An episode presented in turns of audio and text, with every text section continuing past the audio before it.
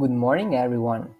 Today we talk about why markets remain constructive in the longer term, and let's see these two macro topics points in order.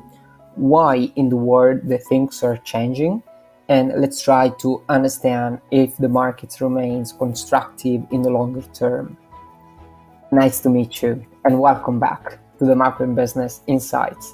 I am Alessandro, a financial analyst, and specialize in financial markets research for over ten years. If you are a lover of financial markets and macroeconomy too, I'm sure this is the best place for you. Is the world changing? Macroeconomic cycles are likely to be more extreme, frequent and compressed, as central banks become an additional source rather than a compressor of volatility.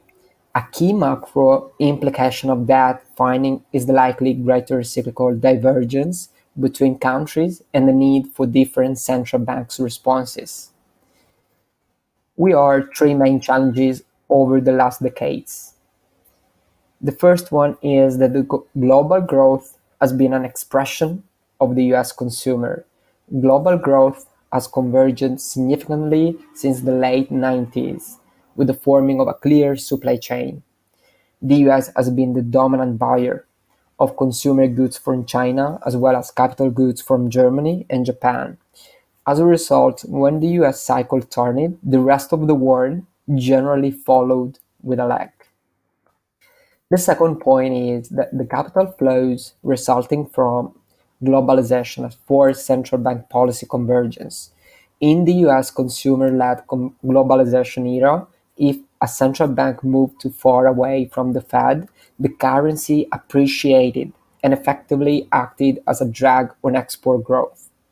Going forward, we think monetary authorities' attitude to currency strength will change when inflation is high rather than perceived as dangerously, dangerously low. And as a last point, we have the lack of independent thinking among central banks. Major central banks outside the U S have become used to follow the Fed's lead and mirroring the Fed's reaction function. This may not be an issue in a low inflation era, but it will become much more difficult to the high within the herd in today's world, especially when some countries' inflation is running high. Europe, for instance, is far less impacted than the U S by the recent turmoil in the banking sector. And the E C B in particular has more ground to cover before it is ready to pause rate hikes.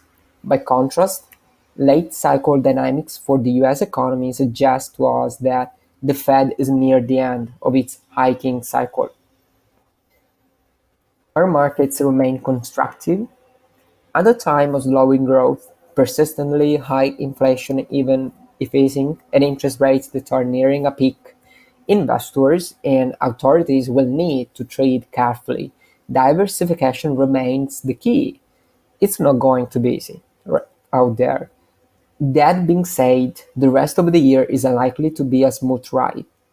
Equity valuations leave limited room for error, at least when compared to historical levels. Bottom-up, analysts continue to expect solid earnings growth despite a worsening macroeconomic picture. Meanwhile, bonds remain high volatile and cracks are appearing in the real estate market. After the storm comes the calm. After the turmoil of multi-decade high inflation and the steepest hiking cycle since the eighties, policymakers will assess the impact of easing price pressures, rate moves, and the extent of the slowdown on the economy. Consumer activity in most advanced economies is likely to be depressed over the rest of the year as the disposable incomes are further squeezed, saving rates rise, and the tailwind from additional pandemic savings fades. Peak price pressures seems to be past in major economies and are expected to ease towards the central bank target levels over the next twelve to eighteen months.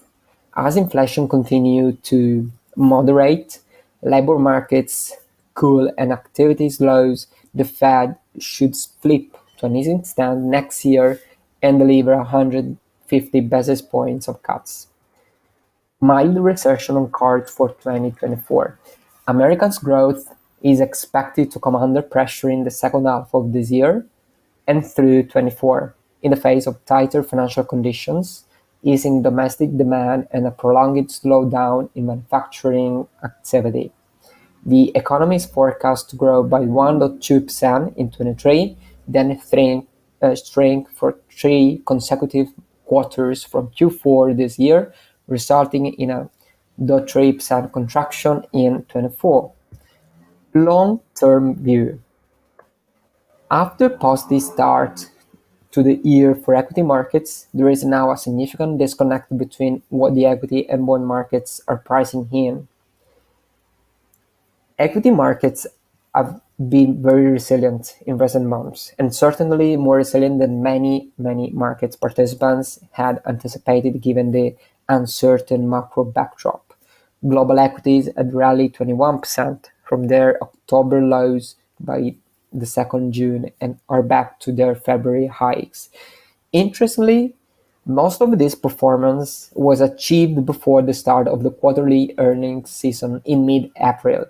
While corporate profits were generally better than feared in the U S and Europe, they came on the back of lower expectations, and corporate guidance was not strong enough to provide an, addition, an additionally impetus to markets. However, the long-term outlook for equities remain, remains constructive. While the risk-reward for equity markets looks mixed in the near term, the longer-term picture is more positive, with stocks likely to outperform bonds meaningfully over a ten-year investment horizon. Historically, cyclically adjusted price-to-earnings ratios have been reliable indicators of long-term expected returns.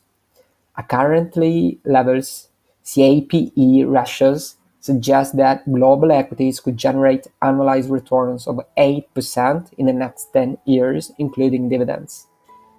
While slightly below the nine percent total returns posted in the past two decades, those returns are well above global bond yields of three percent at the present over a similar period. Thank you for watching until the end of the video, and if you liked it, smash the like button, and see you at the next market update.